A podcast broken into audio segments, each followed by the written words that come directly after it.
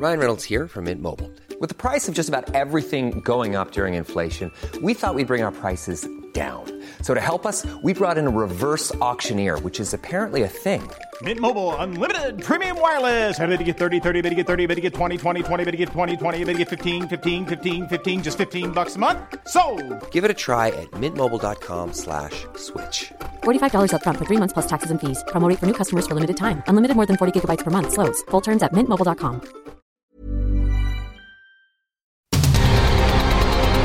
El Heraldo Radio presenta Cámara de Origen. Un espacio para enterarnos del trabajo de las legisladoras y legisladores en los Congresos de México. En Cámara de Origen tiene la palabra Carlos Zúñiga Pérez.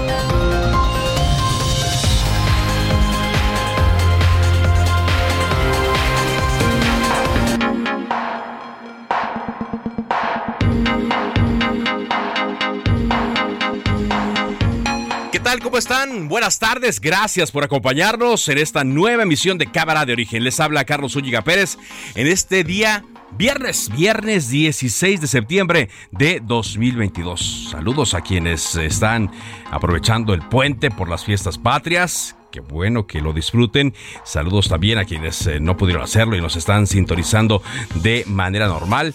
Nosotros vamos a tener en la siguiente hora la actualización de la información. Estamos en vivo a través de las frecuencias de Heraldo Radio. Hoy el presidente Andrés Manuel López Obrador encabezó el desfile militar conmemorativo a el aniversario de la independencia y el presidente aprovechó el mensaje que dio el día de hoy y arropado también por algunos de los invitados especiales para criticar fuertemente eh, potencias a la Organización de las Naciones Unidas y eh, el presidente dijo que la ONU ha desempeñado un papel ornamental en el conflicto y reiteró su propuesta de paz que llevará ante ese organismo internacional.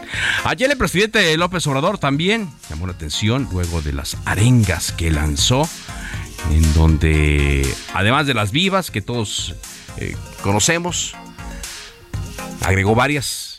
Muera la corrupción, muera el clasismo, muera el racismo, puso. La gente pues que no está acostumbrada a este tipo de arengas no, no sabía cómo contestar muchos. No a decir, bueno, pues sean viva. Total, se le dio este toque a los festejos patrios. Vamos a arrancar, como lo hacemos siempre, escuchando cómo va la información a esta hora del día. Se incendia el rascacielos Xiangsha en China. Nayib Bukele, presidente de El Salvador en 2013. En El Salvador un presidente no se puede reelegir en el siguiente término. En El, en el Salvador no puede reelegirse. No puede reelegirse. La constitución no permite Que la misma que persona. la misma persona sea presidente dos veces seguidas. Ok, ok. Puede ser presidente 80 veces si quiere, pero no seguidas. Nayib Bukele, presidente de El Salvador el 15 de septiembre de 2022. Es por eso que luego de conversarlo con mi esposa Gabriela y con mi familia, anuncio al pueblo salvadoreño que he decidido correr como candidato a la presidencia de la República. ¡Viva la paz! ¡Viva! Mexicanas, mexicanos, muera la corrupción. Muera el clasismo. Muera el racismo. Deseo dar a conocer la propuesta que en días próximos Marcelo Ebrard, secretario de Relaciones Exteriores de México, presentará con el respeto y el protocolo indispensable en, las, en la Asamblea General de las Naciones Unidas. Se trata de buscar con urgencia un acuerdo para detener la guerra en Ucrania y lograr hacia adelante una tregua de cuando menos cinco años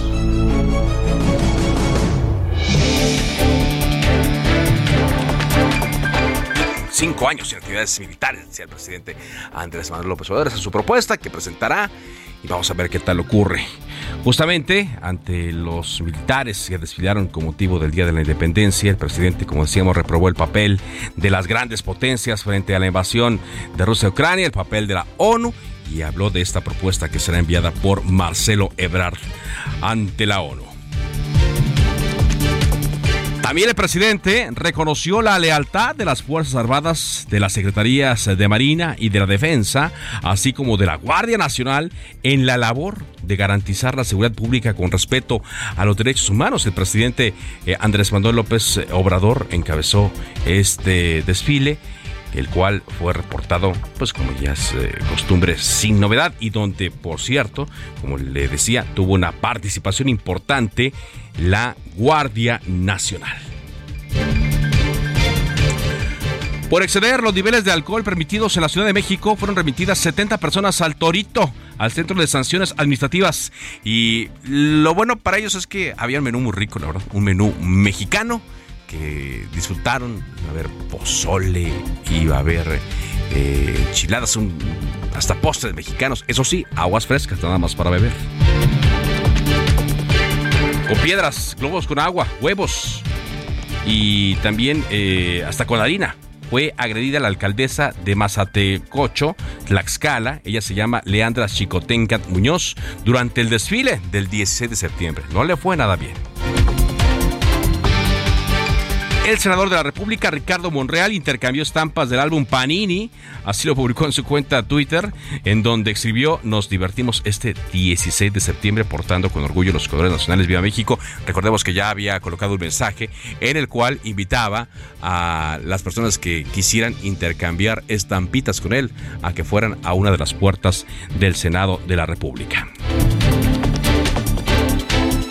Y la tormenta tropical Lester mantiene su avance sobre el Pacífico mexicano y se desplaza cerca de las costas de Oaxaca y de Guerrero. Ha habido muchísima, ¿eh? muchísima actividad en el eh, Pacífico en cuanto a tormentas, vaya, eh, ciclones tropicales.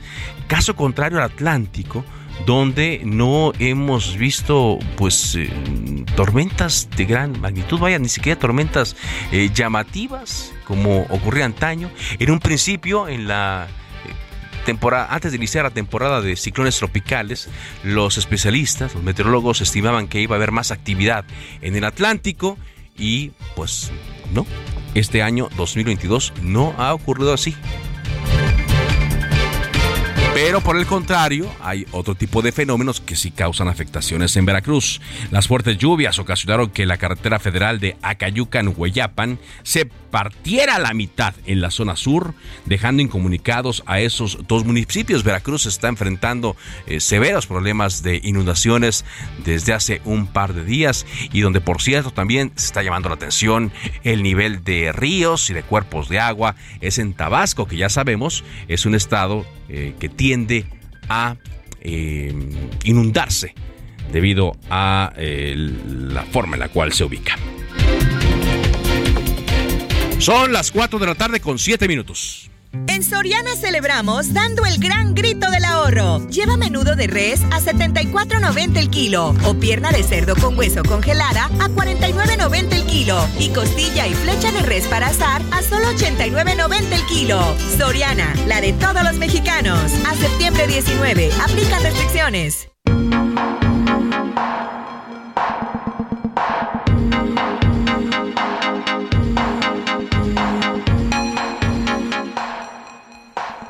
Avanzamos con la información cuando son las 4 de la tarde con 8 minutos en este viernes 16 de septiembre de 2022.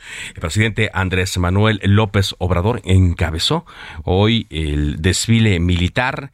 Estuvieron ahí, como ocurre, los secretarios de la Defensa y de la Marina y reconoció a las Fuerzas Armadas por su lealtad y habló pues de la Guardia Nacional que tuvo un papel importante en este desfile, habló de ellos como una nueva rama de la Guardia Nacional. Así fue como se refirió a ellos.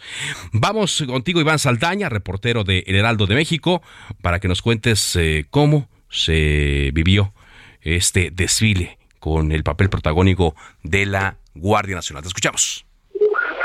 Buenas tardes, Carlos, y a todo el auditorio. Efectivamente se llevó el día de hoy este desfile militar, cívico-militar, que conmemora el 212 aniversario del inicio de la independencia de México.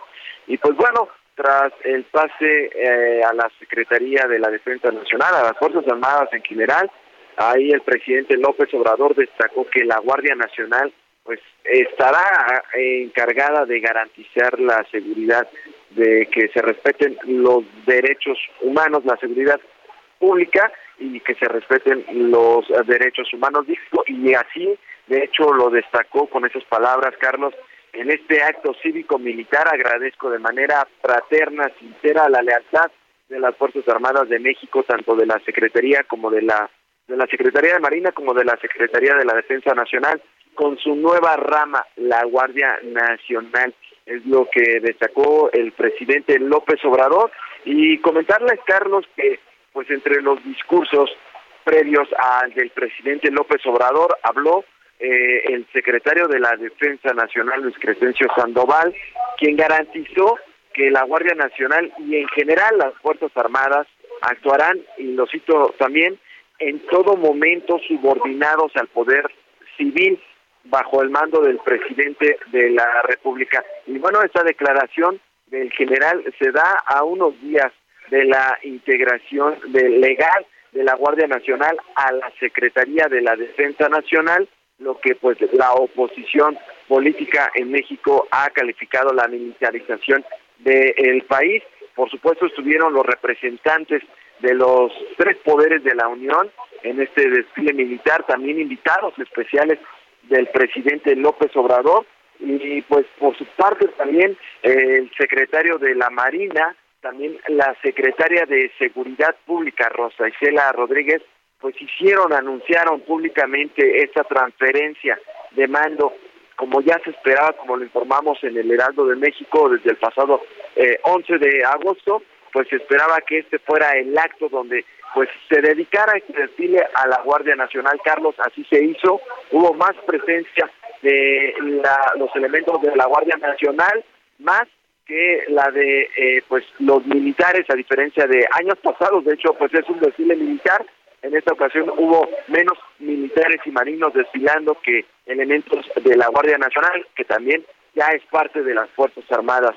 Eh, Carlos, pues parte de lo que se vivió aquí en este desfile. Estuvieron entre los invitados eh, la familia del periodista Juliana Sánchez, también del activista César Chávez y por supuesto los los expresidentes de Bolivia, Morales, de Uruguay, eh, José Mujica, y pues el presidente López Obrador, de hecho, eh, pues dio un espaldarazo al periodista australiano Juliana Sánchez, quien está encarcelado en, Reino Unido en espera pues de quedarse ahí en prisión o que sea extraditado o incluso salir también de prisión. Dice el presidente que van a pugnar por su liberación y lo llamó de hecho el Quijote de nuestros tiempos de la libertad de expresión.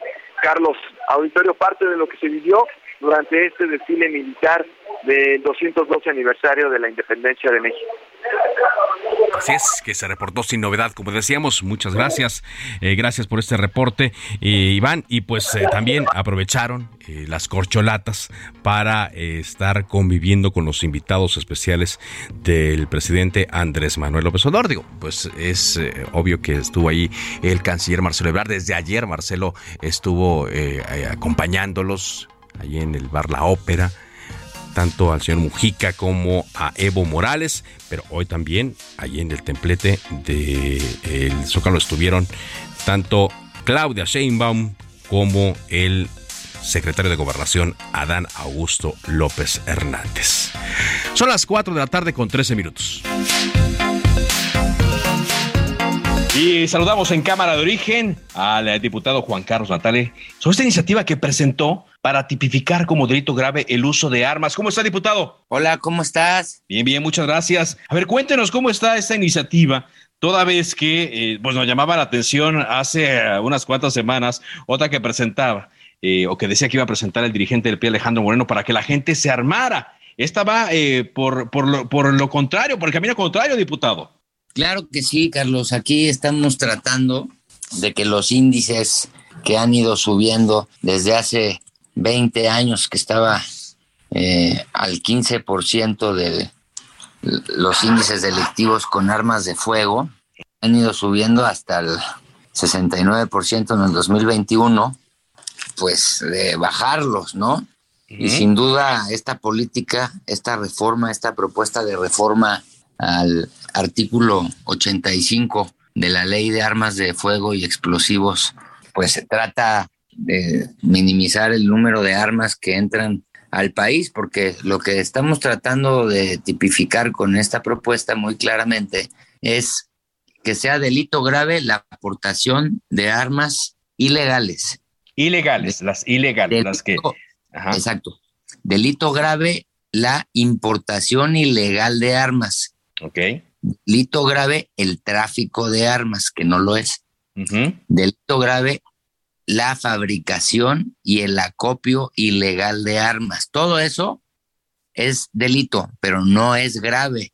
Y las penas de hoy, que están en la ley, son de tres meses a tres años. Y lo que estamos proponiendo es que sean de tres años a diez años, lo que nos da un promedio de 6.5 años que rebasa los cinco años, que a partir de los cinco años se hace delito grave. Por eso se llama delito grave, porque es de cinco años o más.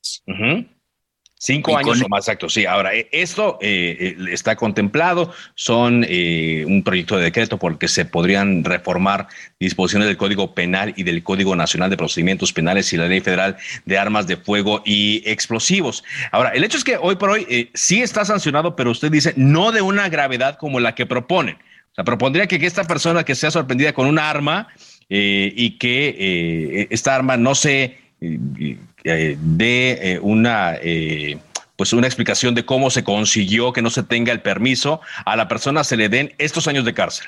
Es correcto. Con esto entendemos pues que obviamente los, los personajes que se deciden en asaltar, ¿no? en, en, robar, en cometer algún delito, el que sea, con arma de fuego, pues lo piensen más veces porque ahora no van a poder ser detenidos y soltados este, por, por traer un arma, sino que ahora sí van a tener que estar en la cárcel de, un promedio de 6.5 años por ser delito grave. Entonces ya con esta pena más dura a los delincuentes, pretendemos bajar estos índices de homicidios que, como te digo, han ido subiendo año con año y que en el último del 2021 el 69% de todos los homicidios fueron con armas de fuego. Sí, exactamente, son las que se utilizaron. Y bueno, son armas ilegales la mayoría de las veces. Ahora, diputado, eh, si hoy por hoy eh, a las personas que se les detiene y que se les decomisan armas, eh, muchas veces no se les em, eh, insuma, no se les atribuye lo que actualmente la ley contempla. ¿Qué garantías habría de que con esta modificación efectivamente una persona sea castigada por la aportación ilegal de un arma? Pues obviamente depende de la autoridad, ¿no? Poder judicial, del criterio de los jueces en los que confiamos en este país porque hay Estado de Derecho. Y esto es consecuencia, Carlos, de un tema que viene de, desde una lucha para disminuir las armas, que ya todos conocemos que ha hecho intensamente y ha ganado hasta el premio internacional como la persona del año en el manejo y, cuidado y orden de las armas, que es Marcelo Ebrard, el canciller de México, presentando una denuncia en la Corte de Massachusetts, además de a seis empresas estadounidenses, las más grandes productoras de armas, a las que hace responsables por todo el tráfico de armas ilegal que entran a México. Por consecuencia, terminan en manos de estos delincuentes que son los que hacen este estos crímenes por país, ¿no? Sí, sí, e, eso sí. es para darle digamos. Y esta propuesta, pues nos la, nos la comentó, nos la sugirió el canciller Marcelo Ebrard que pudiéramos hacerla. Y como legisladores, eh, los 41 que somos del grupo parlamentario del Partido Verde, la propusimos y muchos se sumaron, ¿eh? se sumaron legisladores de otras bancadas, incluso de oposición. Y yo veo muy viable para que salga por consenso en su mayoría Incluso eh, eh, eh, es un complemento esto a la acción que se inició por parte del gobierno mexicano, en particular la Secretaría de Relaciones Exteriores en contra de los productores de armas en Estados Unidos. Esto sería pues un complemento para reforzar esa idea de que no entren armas ilegales al país. Exacto, estamos reforzando y complementando la estrategia del gobierno federal del presidente Andrés Manuel que hizo y que empezó con la demanda que presentó el canciller Marcelo Ebrard a favor de, este tema para disminuir las armas en México, porque él está seguro, el presidente está seguro y yo estoy seguro que entre menos armas haya en el país, menos posibilidades de delincuencia habrá. Y con esto podremos disminuir los índices delictivos y tener todos una mayor seguridad pública. sí. Bueno, y usted dice entonces que además de su bancada, que aquí estoy viendo que toda su bancada eh, apoya esa iniciativa, ¿tiene el apoyo de otras bancadas?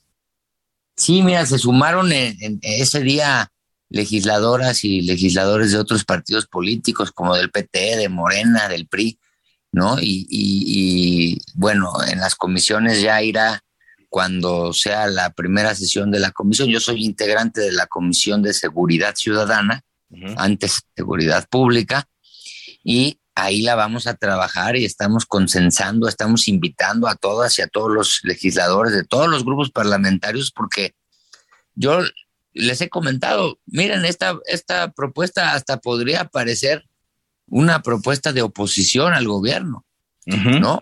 Lo, que, lo típico que la oposición siempre propone cuando es oposición y no cuando es gobierno, es una propuesta como estas. Yo no le vería ningún sentido a que alguna diputada o diputado de cualquier partido político la votara en contra, porque pues no tiene ningún sentido. Yo creo que todos quieren mayor seguridad y que todos están emparejados con este criterio de que entre menos armas, menos delincuencia. Muy bien. Y entre delincuencia, mayor seguridad. Y a eso le apostamos, al consenso, a los acuerdos, a que haya temas más allá de los colores y de las diferencias políticas y partidistas y que todos vayan a favor y pedirte a ti y a todos que, que, nos ayuden a promover, a consultar cómo van a ir las bancadas, los diputados, las diputadas, los que integran esta comisión de seguridad ciudadana, para que haya una expresión de la sociedad civil, de expertos de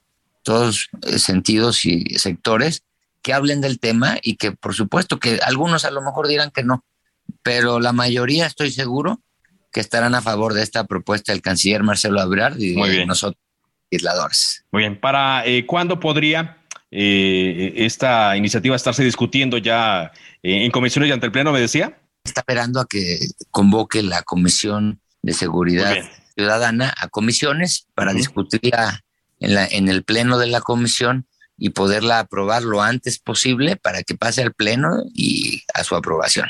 Muy bien, pues estamos atentos entonces. Muchas gracias, diputado, por esta entrevista. Muy amable. Al contrario, Carlos, muchas gracias a ti y saludos a todas y todos los que nos escuchan. Diputado, el diputado Juan Carlos Rataré del Partido Verde Ecologista de México.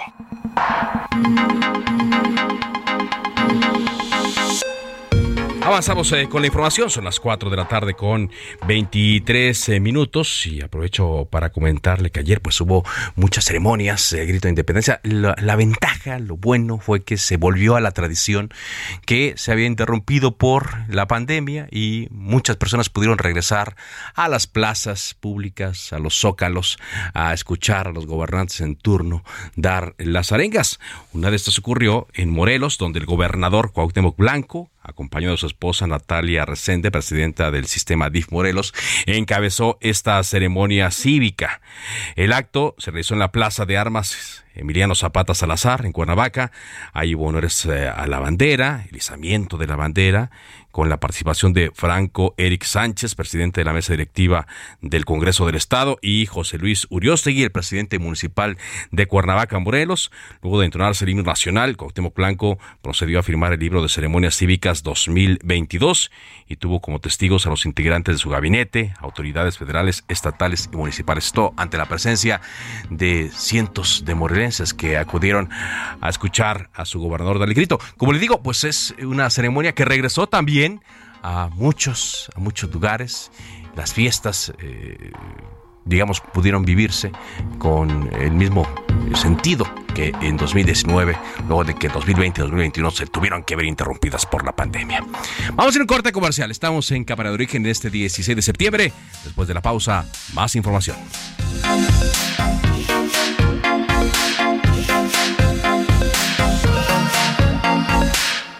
Soriana celebramos dando el grito del ahorro. 30% de descuento en todos los vinos y licores. Y todos los 12 packs de cerveza a solo 99 pesos con 200 puntos cada uno.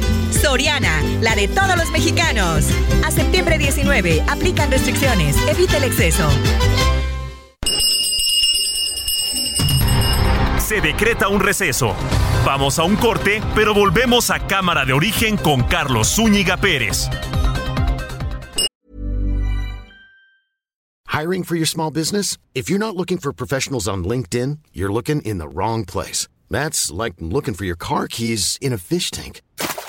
LinkedIn helps you hire professionals you can't find anywhere else, even those who aren't actively searching for a new job but might be open to the perfect role. In a given month, over 70% of LinkedIn users don't even visit other leading job sites. So start looking in the right place. With LinkedIn, you can hire professionals like a professional. Post your free job on linkedin.com slash people today.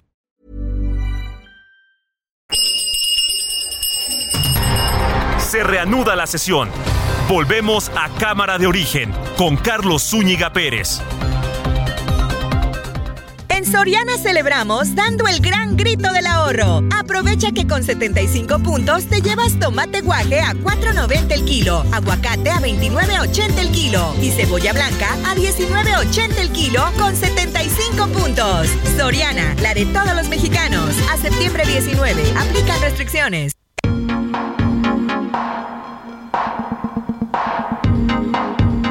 Pues viene ya la discusión de el paquete económico que fue entregado la semana pasada por el secretario de Hacienda a la Cámara de Diputados. Ya se conocen algunos ajustes que se hicieron en la ayuda que el gobierno estará otorgando.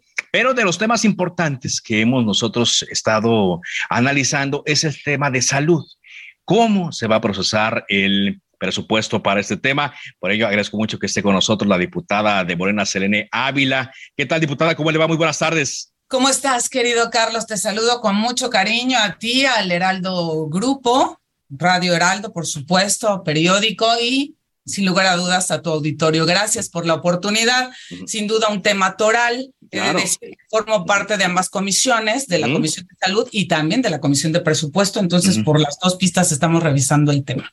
¿Cómo lo ve, eh, diputada? ¿Cómo, ¿Cómo viene el presupuesto de salud para el próximo año? Porque se habla de que sí hay un crecimiento en el presupuesto, pero que se podría estar castigando temas como, como vacunas, como ciertas obras. ¿Cómo lo han visto en, en esta primera lectura que le ha podido dar? Primero que nada, te reitero la gratitud por el espacio. En un segundo momento te diré que precisamente lo que estamos haciendo es analizarlo y es una primera lectura, como bien lo señalas. Ahora bien, en esta primera lectura sí tenemos un crecimiento con respecto al 2022, y te doy las cifras, tanto en miles de millones de pesos como en porcentaje en términos reales de crecimiento y de PIB. En el 2022 aprobamos, y me tocó estar ahí, eh, 795.532 millones de pesos para el sector salud, Carlos, que fue un presupuesto histórico. Ahorita podemos hacer un comparativo de lo que se aprobó en 2019, cómo crece de más de 500 mil millones de pesos a lo que vamos a tener ahora en 2023, que lo hacemos crecer 868 mil 162 millones de pesos, de acuerdo con cómo llega la ley de egresos, el presupuesto de egresos de la federación. Ahora, no quiere decir que se tenga que quedar necesariamente así. Esto representa casi un 4% de crecimiento en términos reales si comparas el 22 con el 21. Es 3.9% para ser precisa, es el 2.8% del Producto Interno Bruto. Hay que decir algo, y lo reconozco, Carlos, que es muy importante, que el estándar internacional te marca que por lo menos para que un sistema de salud funcione tienes que tener el 6% del Producto Interno Bruto. Estamos como a mitad del río. Sí, Yo le pedí al secretario de Hacienda, con todo respeto y gentileza, y me atendió. Le dije, por favor, secretario, deme aunque sea el 3% del PIB para salud, porque tenemos un problema de, inflación que de acuerdo con el paquete, esta cifra que yo te estoy dando de los 868 mil millones de pesos, este, está proyectada con una inflación del 7.7. Entonces, a mí lo que me preocupa es que si cerramos en 11 la inflación, se nos castigue el presupuesto en salud. Por eso yo había dicho, deme de 3 a 3.5. Mira, yo me puse como si estuviera, perdón que lo diga en términos coloquiales, pero como si estuviera en el mercado, ¿no? Sí. El señor secretario, la verdad que muy institucional y muy correcto, me dice, sí, pues yo entiendo la necesidad del gobierno de la República, lo entiende el presidente también, vamos a ver qué se puede hacer. Tenemos un 2.8, como viene en la ley de egresos, pero te va te digo que vamos a luchar porque este presupuesto crezca y llegue por lo menos al 3%, para que nos quedemos eh, a la mitad eh, del estándar internacional. Ahora también es cierto, Carlos, y de decirlo, que un sistema de salud no se puede robustecer de la noche a la mañana, que lo heredamos desmantelado con corrupción y no es que lo esté justificando, pero tú no puedes dar, y lo sabes muy bien porque eres conocedor de los temas, un salto cuántico ni sacar una varita mágica para crecer de sopetazo en un entorno económico tan complicado, con una inflación que no hemos podido controlar por factores internos, externos, ambos, con alzas de tasas de interés, con caída de inversión, con todavía la reminiscencia de todo lo que la pandemia nos ha dejado, pues es imposible llegar al 6, Carlos. Sí, eso tenemos que ser realistas también que tenemos y, lo que debemos de hacer. Entonces, pues ese es el crecimiento. Yo sí le apostaría a insistir, a dar la batalla por un 3%. Un 3% completo del, PIB. Ahora, porque la propuesta, estoy viendo aquí eh, en cómo el programa presupuestario se dividió. Y me llama la atención que en proyectos de infraestructura eh, de salud, eh, pues no viene una cantidad y tampoco el mantenimiento de, infraestructura. Y me llama la atención por lo mismo que ha dicho el presidente Andrés Manuel López Obrador, de que, eh, pues, eh, eh, lo dijo en el informe, buscan que para el próximo año la, la cobertura para la población sea mayor. ¿Cómo se puede hacer para que el discurso del presidente se convierta en realidad justamente con lo que el presupuesto contempla? Claro, y es una muy buena pregunta la que me haces, pero fíjate que sí, eh, estamos nosotros en revisión, estamos realizando grupos de trabajo en la Comisión de Presupuesto eh, para revisar todo lo que cruza por el tema, ¿no? Incluidos aquí. Pero sí hay un crecimiento, te de decir, en una interpretación que integra la función salud, mira la definición de la función salud, incluye también todo lo que tiene que ver con la infraestructura, Carlos. Entonces, va dentro de lo que se llama función salud englobada, que es este monto de más de 868 eh, mil millones de pesos. Y en esto en servicios médicos, especializados, hospitalarios, médicos y centros de maternidad, servicios de residencias de la tercera edad, de la convalecencia, equipos de salud, productos, útiles, equipos médicos, productos farmacéuticos, aparatos, equipos terapéuticos, es decir, sí está contemplada en la forma global del presupuesto. Ahora tenemos que irlo revisando y hoy en la tarde tenemos una reunión precisamente para ir desagregando los temas. Ok, perfecto. En situaciones que nos preocupan, desde luego, eh, por ejemplo, sí he de decir que hay una disminución en lo que tiene que ver con la vacunación al principio yo estaba muy preocupada, pero te voy a decir por qué disminuye. ¿Por, qué? Mira, programa de vacunación para el 2022 después de la pandemia fue histórico en todo el, el tema de vacunación. Y mira, teníamos presupuestados para el 2022 30.314 millones de pesos. Ajá casi todo se fue para vacunas COVID y, mal, y si mal no recuerdo, más de dos mil y tantos millones de pesos para el demás sistema de vacunación. Así es. Ahora bien, en el 2023 sí tenemos una cifra que cae, que son 14 mil, poco más de 14 mil millones de pesos. Hay una diferencia de unos menos 16 mil, casi menos 16 mil 200 y algo, que es menos 55.9% más o menos. Sí. ¿Por qué el decrecimiento? Porque ya el sector enfrenta una presión menor por las vacunas que ya, se han puesto.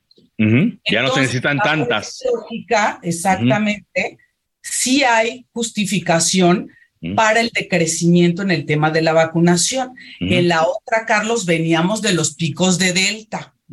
Sí. De Omicron, etcétera, etcétera. Pero pues ya la población en su mayoría, este, pues ya estamos. Afortunadamente sí ya está vacunada. Los niños, etcétera, etcétera. Entonces, ahí hay una se despres, eh, despresurización y por eso se entiende que baje ese rubro. ¿eh? No es que lo explique, es uno, era una de mis preocupaciones. viendo el análisis y la cobertura perdón, de vacunación, pues me parece que, que es entendible. Sí. Ahora, es em, eh, la gente piensa. Eh, eh, al escuchar estas cifras y al cotejarlo con las promesas, piensa si el próximo año puede haber una mejoría en los servicios. Usted dice, claro, no es algo que se arregle de la noche a la mañana, pero cuando menos en algo.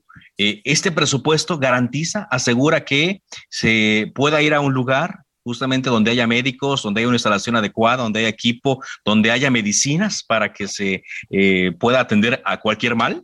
Pues mira, Carlos, es una gran pregunta la que me haces y es una preocupación enorme la que en lo, particular como legisladora y como ciudadana tengo. Yo creo que, que sin duda es contundente que crece, pero pues si te doy el estándar internacional nos seguimos quedando a la mitad, ni siquiera la mitad. Si conseguimos el 3, sí. Pero además, eso es el mínimo, el estándar internacional, un 6% del PIB.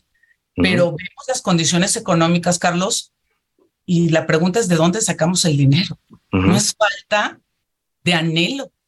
Créeme que yo en lo personal tengo un compromiso enorme por la salud de mi nación, de las y los mexicanos, y yo creo que el presidente de la República también la tiene. No creo que el presidente quiera que se, que se muera la población que él gobierna. Pero el problema es los cómo. ¿De dónde sacamos el dinero? Y además hay que ver, tú bien sabes que eh, la ley de ingresos está anclada a la ley de ingresos. Primero tenemos que aprobar, y ahí te voy a dar las fechas. Mira, por cierto, además te adelanto, va a venir a comparecer ante el Pleno el secretario de Hacienda el 27 de septiembre ah, a las 11 de la mañana aquí a la Cámara de Diputados. Por parte de la glosa. Ajá como parte de la glosa, pero obviamente que le vamos a hacer preguntas de esta naturaleza. Y esto es previo a las fechas límites que tenemos para aprobar ley de ingresos y de egresos. Ingresos tenemos hasta el 20 de octubre, la Cámara de Diputados, para que alcance a mandársela al Senado. Si le quiere hacer algún cambio la colegisladora, tendrá hasta el 31 de octubre. Tú sabes que la ley de egresos solo es exclusiva a la facultad de la Cámara de Diputados y nosotros para egresos tenemos como fecha límite el 15 de noviembre y entonces, pues eh, el secretario viene previo a la aprobación del paquete económico, ¿no? Lo que nos corresponde aquí a nosotros los diputados y la parte que le corresponde a diputados con el Senado de la República. Ahora bien, como parte de tu pregunta, creo que sería importante darte unos datos. ¿Cuáles son las instituciones eh, que más recursos se llevan? ¿No? Eso es importante. Mira, pues la que más recursos se lleva de acuerdo a cómo está el paquete ahorita es el Instituto Mexicano del Seguro Social con 395.804 millones de pesos, seguido de la Secretaría de Salud Federal, 200.647 millones de pesos. Para aportaciones federales para entidades federativas, los municipios 125.564 millones de pesos. Tenemos para el ISTE más de 80 mil millones de pesos, son mil 80.126 para ser exactos, aunque tú sabes que en términos de tele y de radio a veces es mejor. Sí, sí, claro, exacto, sí, mejor. Para no marear a la gente. Te las va a dar más redondeadas. Sí. Eh, las aportaciones a seguridad social se van por arriba de los 60 mil millones de pesos. La defensa nacional, que también tiene pues, su área de salud, obviamente son eh, más de 7 mil millones de pesos y la Marina casi 3 mil millones de pesos. Sí, exacto. tendríamos salir, eh, eso, eso, es algo completo. Pues vamos a estar atentos entonces, diputada. Agradecemos que nos haya dado eh, estas cifras, una idea de cómo vienen las cosas y en el tema de salud que es importante, fundamental para, para los mexicanos. Y si le parece, más adelante vamos platicando sobre cómo queda. Con todo gusto, querido Carlos. Eh, más adelante te tendremos datos mucho más precisos y desagregados y te daremos la primicia, los pormenores de cómo vamos avanzando y esperamos conseguir ese 3% por lo menos para el sector salud. Pero además tú sabes que el tema presupuestario tiene muchas aristas y también estamos a la orden para poder conversar cuando tú lo requieras. Un saludo con cariño. Muchas gracias. Igualmente un saludo a la diputada Selene Ávila del Partido Morena.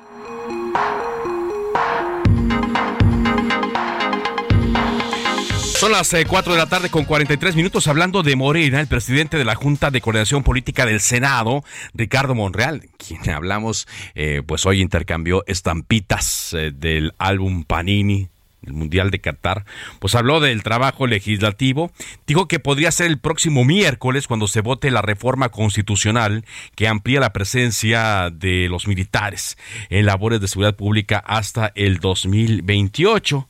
El presidente dijo, el presidente de la eh, mesa directiva dijo que eh, la próxima semana será una semana intensa eh, se van a convocar a comisiones y ha admitido ya Ricardo Monreal que pues no se tienen los votos para esto porque al ser una reforma constitucional se requiere una mayoría calificada, pero reconoce que solo con Morena y sus aliados no les alcanzan los votos. Así habló. Este 16 de septiembre, estar tranquilos, relajados, porque será una semana intensa.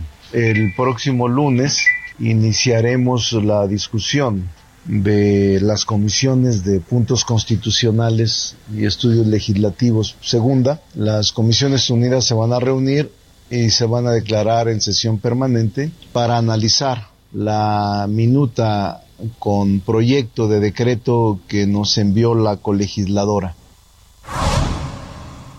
Es lo que dijo eh, Ricardo Monreal. Le, reitero que es, pues sabe que no tiene los votos, por lo que dijo, ha tratado de hablar con los coordinadores de otras bancadas, mm, pero que están fuera por ser días festivos. Eh, mm, dijo que iba a insistir con el PRI, que iba a insistir incluso con los senadores del PRD, pero pues ellos están eh, en contra de esta iniciativa y el, digamos, en el bloque priista hay senadores que ya han dicho no van a votar en el sentido de esta iniciativa y eh, hay otros que son allegados a Alejandro Moreno y que sí le van a apoyar, pero aún así no les alcanzan los votos. Entonces, la, próxima semana va a estar llamativa lo que ocurra en el Senado. Por cierto, eh, hoy en su cuenta de Twitter, Santiago Krill colocó el siguiente mensaje. En el desfile saludó al presidente Mujica le compartí que yo era el único opositor en el presidium, porque sí, eh, en la ceremonia, el, el presidium donde estuvieron viendo el desfile el día de hoy y donde el presidente López Obrador eh, también, más bien donde el presidente dio su mensaje, su discurso, eh, en este que criticó a la ONU y que en el que criticó a las potencias, pues solamente sí había un opositor que era Santiago Krill como presidente de la mesa directiva de la Cámara de Diputados. Y se lo comentó a Mujica, quien le dijo, sin pluralidad y voces críticas no hay democracia y aunque es un sistema muy difícil de gobernar, es lo mejor que tenemos. Hace usted muy bien en estar aquí, le dijo Mujica a Santiago Krill Miranda, quien pues fue el único, pues no, sí, exactamente, el único integrante de un partido distinto a Morena que se encontraba en ese presidio. Bueno, vamos a cambiar de tema. Son las 4 de la tarde con 46 minutos ayer y luego de pues eh, maniobras muy complicadas, las activistas de un colectivo, porque eran mujeres, desplegaron una manta muy larga en la estela de luz, muy larga y muy pesada. En algún momento se pensó que tendrían que subir a rescatarlas, incluso se prepararon rescatistas de protección civil y de la Cruz Roja, pero finalmente esta manta se desplegó. Mario Miranda, reportero vial de Heraldo Media Group, estuvo siguiendo eh, esta, esta maniobra complicada. Cuéntanos cómo terminó, Mario, te escuchamos. ¿Qué tal, Carlos? Muy buenas tardes. Pues informo que el día de ayer, alrededor de las seis de la mañana, un grupo de personas familiares de personas desaparecidas llegaron a la estela a la estela de luz, donde dos mujeres escalaron hasta la parte alta de la estela un grupo de hombres y mujeres acordaron la zona para permitir que sus dos compañeras comenzaran a escalar la escena de luz con ayuda de arneses y así desplegar después de más de 500 horas la gigante manta como protesta por la desaparición de personas y el golpe el golpe militar. Comentó la, líder de este grupo de personas desaparecidas, Viviana Mendoza, que, el, del colectivo Hasta Encontrarte comentó que el reclamo de los manifestantes es porque el presidente Andrés Manuel López Obrador incumplió con la, su promesa de sacar las fuerzas militares de las calles. La vocera del colectivo agregó que hay hartazgo de la violencia, ya que a se ven imágenes de cuerpos en las calles, masacres y siempre hay nuevas personas acercándose a su grupo para pedir ayuda por sus familiares desaparecidos. Finalmente, alrededor de las 12 del día, con ayuda de bomberos, fue retirada esta gran marta que, como bien lo comentas, pues pesaba bastante, pesaba pues más de 100 kilos esta manta y estaba muy larga, Carlos. O sea, eh, todo el esfuerzo duró muy poco, se desplegó, se alcanzó a ver el mensaje contra la militarización, pero ya, ya la retiraron también por, por el riesgo de que los vientos la tumbaran, ¿no? Que cayera sobre personas. Así es, Carlos, sí fue retirada al mediodía, pues después de, eh, como comento, más de 16 horas que estuvieron estas dos mujeres en la parte alta, con el frío y la lluvia que hizo ayer, pues en la tarde, noche, que fue un día de bastante lluvia, y estas dos mujeres permanecieron arriba. Muy bien, pues muchas gracias, gracias Mario por este reporte. Seguimos pendientes, Carlos, buenas tardes. Sí, 104 metros, ¿eh? La estela de luz es, es, lo alto. Y comenzaron a escalar estas dos mujeres, con todo el equipo, hay que decirlo, con todo el equipo de seguridad, desde las seis y media de la mañana. Bueno, pues eh, eran las eh, nueve de la noche y todavía no podían desplegar esta manta. Y nos decía Mario, pues sí, se enfrentaron a esas alturas, además del frío y la lluvia, al viento, que pues era muy muy fuerte. Y yo me imagino pues al, vértigo al estar en una estructura de ese tamaño pues evidentemente tiene su mm, consecuencia eh, para eh, el cuerpo humano. No sé no sé cómo, cómo lo hicieron. Una labor encomiable de este eh, colectivo del estado de Guanajuato el colectivo hasta encontrarte y el mensaje pues finalmente se dio. Oiga, pues vamos a ver lo que pasó y escuchar más bien lo que pasó con una eh, alcaldesa en el estado de Tlaxcala, a la cual no le fue nada bien en los eh, festejos eh, patrios. Les le aventaron piedras, le aventaron globos con agua, le aventaron huevos y hasta harina.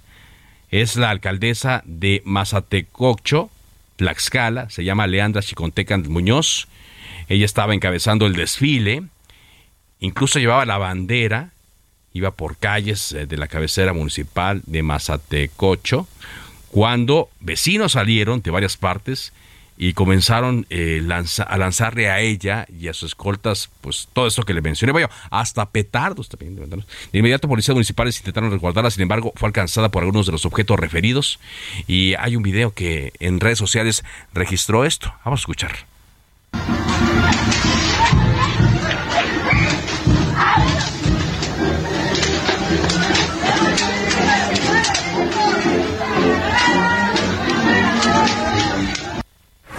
Eso que oía usted ahí de como golpes son los huevos cayendo y los objetos que estaban cerca de una pared. Tuvieron que llegar elementos de seguridad para reforzar las labores ante la celebración. El ayuntamiento está tomado por pobladores inconformes. Es un conflicto ya fuerte que tienen allí en Tlaxcala. Las personas inconformes denunciaron anomalías financieras por un presunto daño patrimonial de hasta 17 millones de pesos. La alcaldesa Leandra Jicotencatl Muñoz, esta, era integrante de El PRI y recientemente cambió a Morena. Bueno, pues así le fue. Vámonos ahora contigo, Juan David Castilla, a Veracruz, porque hemos estado eh, hablando sobre las fuertes lluvias que están dejando estragos en el territorio veracruzano. Te escuchamos. Muy buenas tardes, Carlos. Te saludo con mucho gusto desde el estado de Veracruz. Efectivamente, estas fuertes lluvias han ocasionado ya que la carretera federal a Cayucan, Guayapan, Campo se partiera la mitad y esto ocurre en la zona sur de Veracruz, donde ha dejado incomunicados al menos dos municipios, Acayucan y Guayapan Campo, y hace unas horas decirte que platicamos con la titular de la Secretaría de Protección Civil, Guadalupe Osorno Maldonado, y nos confirmaba que también hay reporte de afectaciones en al menos 11 de los 212 municipios de esta entidad. Eh, detallaba que se contabilizaron 385 casas con algún tipo de afectación y 56 localidades incomunicadas en distintas regiones de la entidad. Respecto a esta carretera colapsada, la secretaria de Protección Civil indicó que se debió a un deslizamiento y pidió a la población mantener precauciones. Sabemos que en este momento, Carlos, la única vía alterna es la autopista La Tinaja Cusamaloapan, lo que dificulta mucho la comunicación entre los municipios de Acayucan y Guayapan Campo. Recordar también que durante el jueves 15 de septiembre en la región del Sotavento se desbordó el río Costaxla, esto dejó, dejó viviendas y locales comerciales afectados, sin que hasta, este momento, hasta este momento haya reporte de personal lesionado. Sin embargo, sí ha habido más afectaciones similares también en otros municipios como Medellín de Bravo, Santiago Tuxtla, Texistepec, Chacaltiangues y Carlos Acarrillo. Sin embargo, pues lo más grave, lo más grave fue lo de la carretera Acayucan, Hueyapan de Ocampo, que está colapsada totalmente, no hay circulación y solo hay una vía alterna para todas esas localidades, Carlos. Bueno, y la ayuda esperamos que llegue pronto, eh, porque recordemos que pues ya no existen los eh, programas que estaban especificados para esto, el Fondo de Desastres Naturales, ojalá lleguen pronto a, las comunidades que están siendo afectadas. Muchas gracias, Juan David. Excelente tarde, Carlos, hasta luego. Hasta luego. Y como le decía, pues está eh, revisando también un fenómeno meteorológico en el Pacífico que podría afectar al estado de em, Guerrero, también a Oaxaca, que sabemos que se ven fuertemente afectados eh, por estos fenómenos en esta época y que por las construcciones que están en zonas irregulares, pues generalmente se pueden presentar desde la vez. Ojalá y no, Vamos a ver qué ocurre durante el fin de semana. De esta manera estamos llegando a la parte final del programa de hoy de Cámara de Origen. Gracias eh, por habernos acompañado a lo largo de esta semana. Le deseamos que siga disfrutando de este fin patrio el fin largo para muchos y que nos acompañe la próxima semana porque habrá muchísima información relevante, sobre todo con este tema de la discusión de eh, las leyes que amplían la presencia del ejército en las calles hasta 2028. Por ahora es cuanto. Buenas tardes.